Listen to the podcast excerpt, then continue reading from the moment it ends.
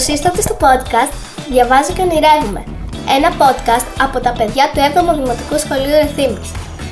Εγώ είμαι η Κρυσταλλία Και εγώ η Σίλβια. και σήμερα θα σας παρουσιάσουμε Το βιβλίο Έλληνες ποδοσφαιριστές. ποιος το έγραψε αυτό το βιβλίο; Αυτό το βιβλίο το έγραψε ο Αντώνης Καρπετόπουλος. Κουστά τον έχω, αλλά δεν θυμάμαι από πού. Ναι, είναι ένας αθλητικογράφος. Α, από εκεί λοιπόν. Ε, και να θέλω, είναι σκληρό το βιβλίο. Ναι, έχεις πολύ σκληρό εξώφυλλο. Ε, θες να μας διαβάσεις λίγο το πιστόφυλλο; Ναι. Σε αυτό το βιβλίο θα ανακαλύψετε μερικούς από τους μεγαλύτερους Έλληνες ποδοσφαιριστές όλων των εποχών.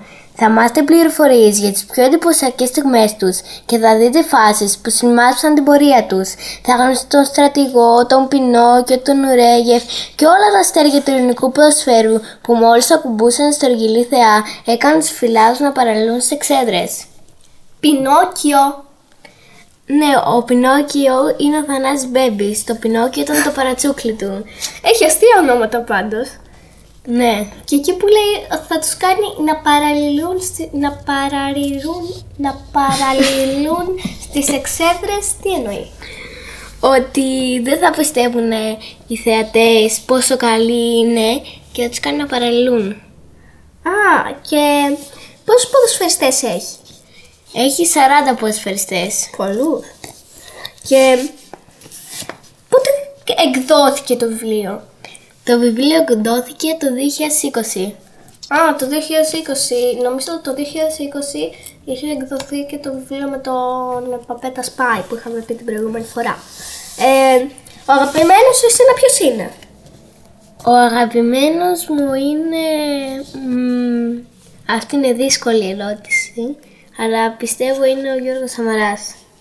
Α, δεν το ξέρω, μπορεί να το μάθω αργότερα. Εικονογράφηση έχει. Έχει σκίτσα. Α, σκίτσα δεν είναι αυτά που κάνουν ε, τις ζωγραφιές πιο αστείες, δηλαδή με μεγάλη μύτη, μικρά μάτια. Ναι, έχουν μεγάλο κεφάλι και μικρό σώμα για να τις κάνουν αστείες. Α, υπάρχουν και ποδοσφαιριστές που έχουν πεθάνει. Ναι, ο Θανάσης Μπέμπης ας πούμε έχει πεθάνει το 2017 σε ηλικία 90 χρονών. Πόσο καιρό σου πήρε να το διαβάσεις; Μου πήρε 30 με 35 λεπτά, αλλά το, δεν το διάβασα τόσο καλά. Γι' αυτό το έχω διαβάσει τρεις φορές. Ναι, εντάξει, δηλαδή λίγο σου πήρε γιατί πόσες σελίδες έχει; Έχει περίπου 90 σελίδες, Ναι. αλλά δεν τις γράφει. γι' Ναι, αυτό. πιστεύω και εγώ αυτό που είπες ότι άμα το διαβάσει πιο προσεκτικά θα σου πάρει λίγο πιο πολύ. Ε, από, το 1 μέχρι το 10, από το 1 μέχρι το 10, πόσο θα βαθμολογούσες, θα βαθμολογούσες τη δυσκολία του βιβλίου; Ε, Να το καταλάβεις. Τώρα πιστεύω για να το καταλάβεις είναι 5 στα 10, αλλά σε πιο μικρά παιδιά θα είναι πιο πολύ. 7-8 περίπου. Ναι. Εκτός και αν τους αρέσει το ποδόσφαιρο. Παίζουν και σε άλλες ομάδες, π.χ. Αγγλία, Γαλλία, Ιταλία. Ναι, οι, πο- οι ποδοσφαιριστές αυτοί έχουν παίξει σχεδόν σε όλο τον κόσμο. Μέχρι και τη Σαουδική Αραβία έχουν παίξει και την Αυστραλία. Πόσο χρονών είναι ο νεότερος; Ο νεότερος είναι ο Κώστας Μανολάς που γεννήθηκε το 1991 και είναι 32 χρονών. Ναι, εντάξει, νέος, μπορεί να παίζει ακόμα. Ε, όχι, έχει σταματήσει το ποδόσφαιρο.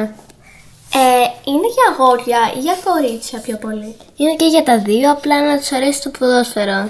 Α, οκ, εντάξει, άρα εγώ μπορώ να πάρω να το διαβάσω. Ναι. Παίζω ποδόσφαιρο.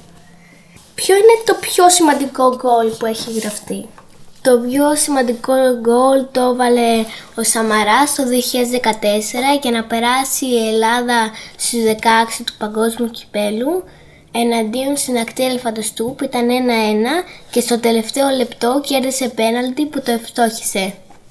Υπάρχει κάποιος ποδοσφαιριστής που θα ήθελες να λέει και δεν το λέει; Ναι, πιστεύω θα έπρεπε να λέει τον Κώστα Τσιμίκα. Το λέει τον Κώστα Τσιμίκα; Όχι, δεν το λέει δυστυχώς.